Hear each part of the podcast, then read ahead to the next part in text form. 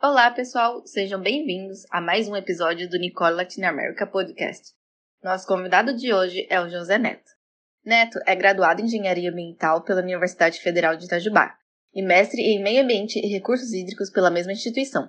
Ocupa a posição de coordenador ambiental na equipe de Gestão Ambiental e Sustentabilidade da Arcades, focada em projetos de mudanças climáticas.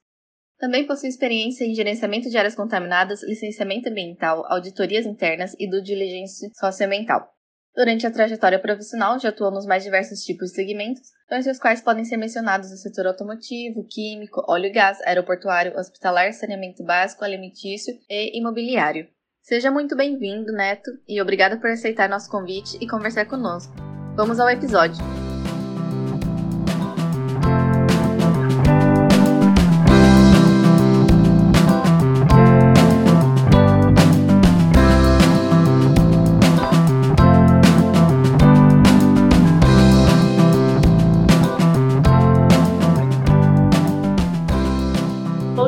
Boa tarde, boa noite a todos os ouvintes do Nicole Latin America Podcast. Muito obrigada por mais uma vez estar ouvindo aqui o nosso podcast. Hoje nós temos o convidado Neto, que vai falar um pouquinho sobre a experiência dele, né, das áreas contaminadas. Então, primeiramente, muito obrigada, Neto, pela sua participação, por aceitar o nosso convite. Eu queria começar te perguntando se você poderia nos contar um pouquinho sobre sua trajetória profissional, contar como que você chegou onde você está hoje. Sim, Luciana, agradeço aí o convite de vocês e também a oportunidade de estar aqui compartilhando um pouquinho sobre a minha experiência e conversar sobre esse tema tão importante para todos. Em relação à minha trajetória profissional, eu ingressei como engenheiro ambiental na Arcades no começo de 2014 e aí eu já entrei para trabalhar exclusivamente com a parte de gerenciamento de áreas contaminadas.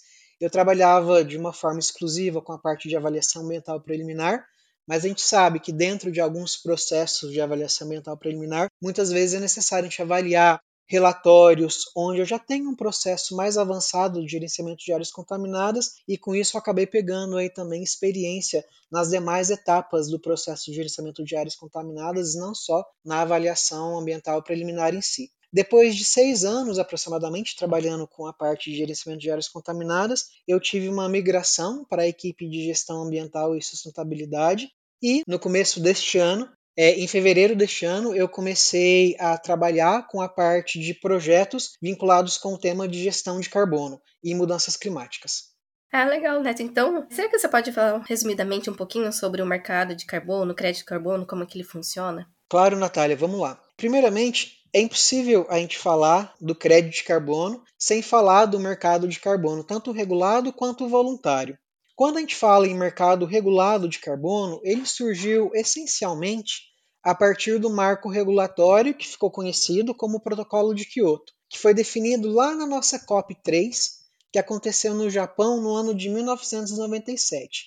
Então, nesse contexto, houve o estabelecimento de metas associadas com a redução de emissões que poderiam ser cumpridas aí, em parte, através de um mecanismo de mercado que é o crédito de carbono. E aí, embora o Protocolo de Kyoto tenha sido definido lá na COP3, em 97, o mercado de carbono em si ele entrou em operação principalmente a partir de 2005, e nesse ano é um ano que a gente pode considerar que houve aí o início dos mecanismos de desenvolvimento limpo, que a gente conhece como MDL. Mas aí dentro de todo esse contexto, o que é o crédito de carbono? O crédito de carbono ele é definido como sendo uma tonelada de carbono evitada ou removida da atmosfera. E esse crédito, dentro aí do contexto do mercado regulado, ele passou a ser transacionado para alguém que emitiu a mais. E se fala em regulação, pois havia nesse contexto, na verdade há dentro desse contexto, uma meta a ser cumprida. E aí esse tipo de mercado regulado, ele acabou abrindo espaço para um outro mercado que a gente passou a chamar de mercado voluntário. E dentro desse mercado voluntário de carbono, esse crédito ele pode também ser transacionado, porém sem metas pré-determinadas, como acontece no regulado, cujo foco do mercado voluntário está aí associado a tornar as operações da empresa mais sustentáveis, também uma possível neutralização de emissões e etc. Então, com isso, iniciativas não relacionadas a esse cumprimento de metas estabelecidas foram surgindo ao longo dos anos E o grande objetivo era, então, oferecer opções de compensação de emissões de carbono para aquelas empresas que não estavam sujeitas a obrigatoriedades como a gente tinha lá no mercado regulado, que a gente tem lá no mercado regulado. E aí esses créditos dentro do mercado voluntário, assim como no mercado regulado, também são medidos em toneladas de CO2 equivalente. E aí é importante aqui a gente sinalizar que o mercado voluntário, ele cresceu muito e ele está muito pujante em todo o mundo. Por quê? Porque cada vez mais as empresas e organizações, e até mesmo pessoas, indivíduos, estão em busca aí de neutralizar as emissões vinculadas com a parte de gás de efeito estufa.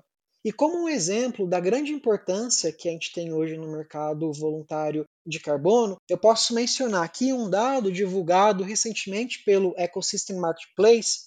E o Ecosystem Marketplace, ele é uma organização sem fins lucrativos que se destina aí a aumentar a transparência e fornecer informações sobre serviços ecossistêmicos e esquemas de pagamento. Então, qual que foi o dado disponibilizado por essa entidade? Eles informaram que o VCM, que eles chamam, que é a sigla para Voluntary Carbon Market, atingiu o índice de US$ 2 bilhões em 2021, no ano passado.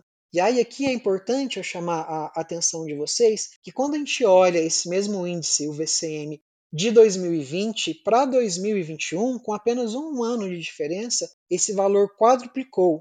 Então, com isso a gente consegue perceber aí a grande importância do mercado voluntário dentro da nossa sociedade contemporânea.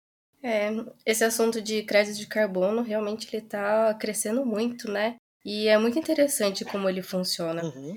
E agora puxando um gancho, que a gente já teve uma conversa até com a Camila Shibata, que ela falou um pouco sobre inventário de gases de efeito estufa, e eu queria conversar assim com você, né, entender um pouco mais de como trazer isso para o GAC e casar, né, as duas coisas, então, que a gente não vê muito, acho que esses dois assuntos alinhados, assim, a gente vê bastante até, tem pensado mais, cada vez mais, em emissões de gases de efeito estufa, mas não exatamente em créditos de carbono para o GAC, né? Bom, Natália, é uma boa pergunta. Em relação a essa associação de créditos de carbono e emissão relacionada à questão de gerenciamento de áreas contaminadas, eu acho que a gente pode seguir na seguinte abordagem. É claro que quando a gente fala de realização de atividades associadas com o tema de GAC, a gente tem a parte de emissão em diversos processos ao longo da operação do gerenciamento de áreas contaminadas. E aí é muito importante que a gente tenha a contabilização dessas emissões de alguma forma. E aí quando a gente olha as emissões associadas, né, com a parte de gerenciamento de áreas contaminadas e associadas aí com as consultorias ambientais, e quando a gente compara esse dado com uma empresa de grande porte que executa, por exemplo, processos de manufatura, claro que as emissões da indústria vão ser bem maiores quando a gente olha para a consultoria. Uhum. Mas isso não quer dizer que as emissões da consultoria não sejam importantes. Então, a consultoria ambiental responsável aí pelo processo de gerenciamento de áreas contaminadas, ela vai estar associada com a cadeia de valor do cliente que está sendo atendido. Então, tais emissões irão entrar no escopo 3 do cliente. E aí você bem colocou aqui que a Camila Shibata já fez uma conversa com vocês em relação à questão de inventário. Então, eu acho que ela já deve ter sinalizado para vocês a diferença do escopo 1, do escopo 2 e do escopo 3. E aí, para retomar aqui o gancho, diante disso, para a consultoria é muito importante conhecer e quantificar essas emissões que acontecem durante o processo de gerenciamento de áreas contaminadas, para que isso também acabe servindo como subsídio para que a própria consultoria possa aí definir um plano para minimizar essas emissões. Como, por exemplo, a gente pode mencionar aqui a priorização do uso de biocombustível. E aí, para o cliente, é muito importante ter essas informações, porque, como eu comentei aqui, essas emissões elas vão entrar no escopo 3 do inventário do cliente, que está sendo atendido pela consultoria. E por mais que hoje o escopo 3 ainda não seja de relato obrigatório pela metodologia do GHG Protocol, ele está sendo cada vez mais cobrado, e essa cobrança pode vir tanto de acionistas da própria empresa quanto da própria sociedade. Então, essas ações aí vinculadas a essa parte de combate às mudanças climáticas está muito em pauta, para que também possam ser elaborados os planos net zero, para que possa ocorrer a descarbonização dos processos. E aí, dentro desse contexto, como que a gente consegue associar o crédito de carbono nisso tudo? Bem, como eu comentei aqui, muitas empresas hoje elas estão com uma meta para chegar na parte de net zero, emissões líquidas zero. Só que para isso eles têm que traçar toda uma jornada para que eles possam atingir esses objetivos. E quando a gente fala hoje de elaboração de plano net zero, a gente tem como plano de fundo as metas baseadas na ciência, que são aí que a gente conhece como metas SBTi. E aí, em julho deste ano, foi emitido pelo SBTi a versão 5.0. E quando a gente olha nessas metas baseadas na ciência, a gente tem que ter uma cobertura mínima para escopo 3 de 67%. Então, ao longo do processo de descarbonização da empresa, ela precisa focar nas ações para reduzir emissões até o nível residual, e aí a partir desse nível residual pode ocorrer a compra de créditos de carbono para compensação dessa parcela de emissão que não foi mitigada aí por ações que foram tomadas pela empresa. E aí com isso, uma vez que a empresa ela tem devidamente inventariado quais foram as emissões associadas com o processo de gerenciamento de áreas contaminadas, será possível para essa empresa propor aí metas mais calibradas e aí dessa forma focar em ações para redução das emissões e considerar quando for necessário a compra de créditos de carbono para que ela possa atingir aí as emissões líquidas zero. Eu acho legal porque também acaba sendo uma forma da empresa olhar um pouco para dentro, né? Tentar descobrir os seus processos e o que eles estão gerando. E acho que isso acaba sendo um impulsionador, de uma certa forma, de melhorar esses processos, né? De fazer com que esses processos sejam cada vez mais sustentáveis. O Instituto Ex-Brasil é responsável administrativamente pela rede Nicole. E a gente também tem um projeto, um programa, na verdade, que se chama Compromisso com o Clima, que tem relação com esse mercado de carbono, né? E a gente foi percebendo ao longo dos anos como foi um mercado que foi evoluindo, né? Que foi crescendo. É um programa que ele existe, se eu não me engano, desde 2017. Ao longo desses últimos 5 anos, é um mercado que realmente despontou muito, ganhou muita mídia. Eu acho que é positivo isso, né? Porque acaba levando as empresas a perceber isso como uma vantagem, né? Não só pelo lado ambiental, mas acaba também sendo uma vantagem até de certa forma, de marketing para a empresa, claro, se feito da forma correta, né? Então, eu acho que é legal, porque é uma forma das empresas, seja uma indústria que geralmente acaba tendo emissões maiores, ou seja mesmo uma consultoria, uma empresa que tenha menos emissões, ainda assim, eu acho que fazer esse levantamento é uma forma da empresa se conhecer mesmo, conhecer seus processos e é uma forma de impulsionar uma melhoria desses processos. A gente aqui no Ecos, que até a gente é o Mocip, a gente também faz a nossa compensação. E é isso, a gente ao longo dos anos acaba tendo essa ideia de quanto que foi emitido ao longo de cada ano e quais atitudes foram tomadas nos processos, né, no funcionamento do escritório que mudou, que pode ter melhorado esses números. Bom, Neto, então eu queria aproveitar para te perguntar, por fim, com tudo isso que a gente conversou, né, você enxerga uma oportunidade que o gerenciamento de áreas contaminadas pode sim ter seu papel nesse tema?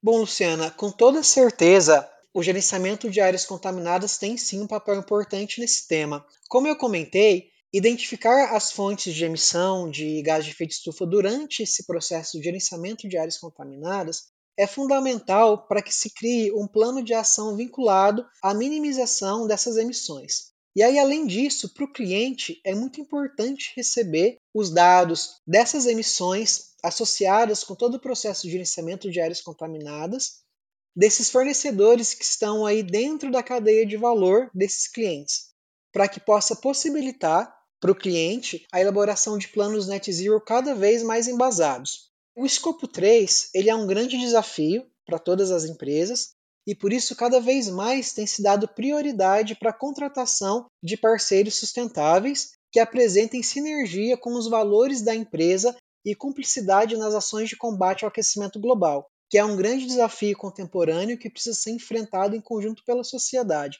Então, além de toda a importância de você fazer o mapeamento das emissões vinculadas, associadas com o tema de gerenciamento de áreas contaminadas, para que a própria consultoria possa ter aí ações de mitigação dessas emissões, para o cliente também é muito importante receber essas informações. E claro, né, que quanto mais sustentáveis são esses parceiros, a consultoria em si, mais atrativo fica para o cliente a contratação e firmar cada vez mais parcerias aí com essas consultorias que tomam ações para o combate do aquecimento global. Ô Neto, e eu lembro que na nossa conversa anterior, né, a essa gravação, a gente estava até falando, assim, que, por exemplo, talvez as pessoas acabem fazendo o cálculo e veem que, realmente, o tanto de emissão, né, de uma consultoria é mínima, é bem menor comparada a de uma indústria, por exemplo. Mas, se a gente pegar uma empresa de sondagem, aquela emissão que ela está gerando ali, que faz parte também, né, que vai fazer também parte do escopo 3 da consultoria, na verdade, ela é toda a emissão dessa empresa. Então, para ela é 100%, mas para uma empresa gigante que emite milhões de toneladas de CO2, vai ser muito importante, né, esse valor que ele vai calcular, por exemplo. Com toda certeza, Natália. Quando a gente fala aqui de representatividade de emissões, é até um pouco complicado a gente comparar, porque o contexto de uma empresa grande de manufatura é totalmente diferente do contexto de uma consultoria, que, por sua vez, vai ser diferente do contexto de uma empresa de sondagem. Então, quando uma empresa de sondagem vai fazer o inventário de gases de efeito estufa, para eles, essa emissão associada com as perfurações das sondagens, com a instalação dos postos de monitoramento, realmente vai ser muito representativo dentro do escopo 1, no contexto da empresa de sondagem. Então, se a empresa de sondagem quiser fazer o gerenciamento dessas emissões, propor aí também ações para mitigar ou reduzir essas emissões, vai ser fundamental que eles tenham isso muito bem mapeado, que para eles realmente essa emissão vai ser muito significativa quando a gente olha no contexto da empresa de perfuração. Mas aí eu volto a falar para você, quando a gente considera isso dentro do escopo 3 do cliente, de quem está contratando esses serviços, por mais que de uma forma geral tenha uma representatividade baixa dentro do contexto de emissões da empresa, é extremamente importante esse dado estar devidamente calculado, mapeado e reportado para que a empresa também possa tomar ações de mitigação. E claro que, se a própria empresa de sondagem, por exemplo, já começar a tomar ações de mitigação para reduzir as emissões dela de escopo 1, isso vai impactar positivamente no inventário do cliente lá no escopo 3 que vai ser reportado, porque eu vou ter uma quantidade menor de emissões. É uma cadeia de resultados positivos, né? Exatamente, Luciana. E quando a gente olha para a cadeia de valor, a gente vê que está tudo muito conectado. Só um último ponto aqui, antes da gente fechar, que eu também lembro que a gente conversou um pouco sobre toda essa quantidade, né, de emissões de carbono e tudo, de gases de efeito estufa, e que, por enquanto, na verdade, a gente realmente, o escopo 1 e 2, eles são os obrigatórios. E que, por enquanto, né, a gente está pegando esses grandes valores, mas que com o passar do tempo, com a medida que a gente vai tendo cada vez mais inventários, tudo mais detalhado, todos esses outros cálculos menores, eles também vão começar a contar cada vez mais, né? Então a gente vai cada vez refinando mais os nossos cálculos. Sim, Natália, esse refinamento, ele está já sendo realizado por muitas empresas. Como a gente conversou aqui, o escopo 3 ele realmente não tem um relato obrigatório pela metodologia do GHG Protocol, mas o que a gente vê hoje é que a grande maioria das empresas que elaboram o inventário, eles consideram sim o escopo 3, claro que não necessariamente muitas categorias, porque dentro do escopo 3 do GHG Protocol nós temos hoje 15 categorias, então algumas empresas pegam e reportam 3, 4, 2 categorias de escopo 3 que são relevantes para a operação do processo. E cada vez mais, de fato, essas informações elas estão sendo cada vez mais refinadas, porque o grande objetivo de muitas empresas hoje é assumir compromissos com o SBTi. E quando eu assumo compromissos com o SBTi, para que eu possa definir aí plano net zero baseado com metas na ciência, eu preciso ter uma cobertura mínima de escopo 3, como eu comentei com vocês aqui. Esse refinamento está sendo, então, cada vez mais utilizado, mais realizado pelas empresas, para que elas possam ter aí as emissões indiretas de escopo 3 cada vez mais definidas. Então, super legal. É um assunto que, se deixar, a gente fala por horas, né? Ainda mais que está tão em alta, assim, que tem tanto novo conhecimento sendo gerado, né, ao longo do tempo. Então, com certeza, é um assunto que daria para ir bastante longe. Mas muito obrigada, Neto, pela sua participação, pelos insights que você trouxe. Foram bastante construtivos, eu acho que os nossos ouvintes vão aprender bastante ouvindo esse episódio. Então, muito, muito obrigada pela sua participação. Eu que agradeço a oportunidade de estar aqui conversando com vocês, Luciana e Natália.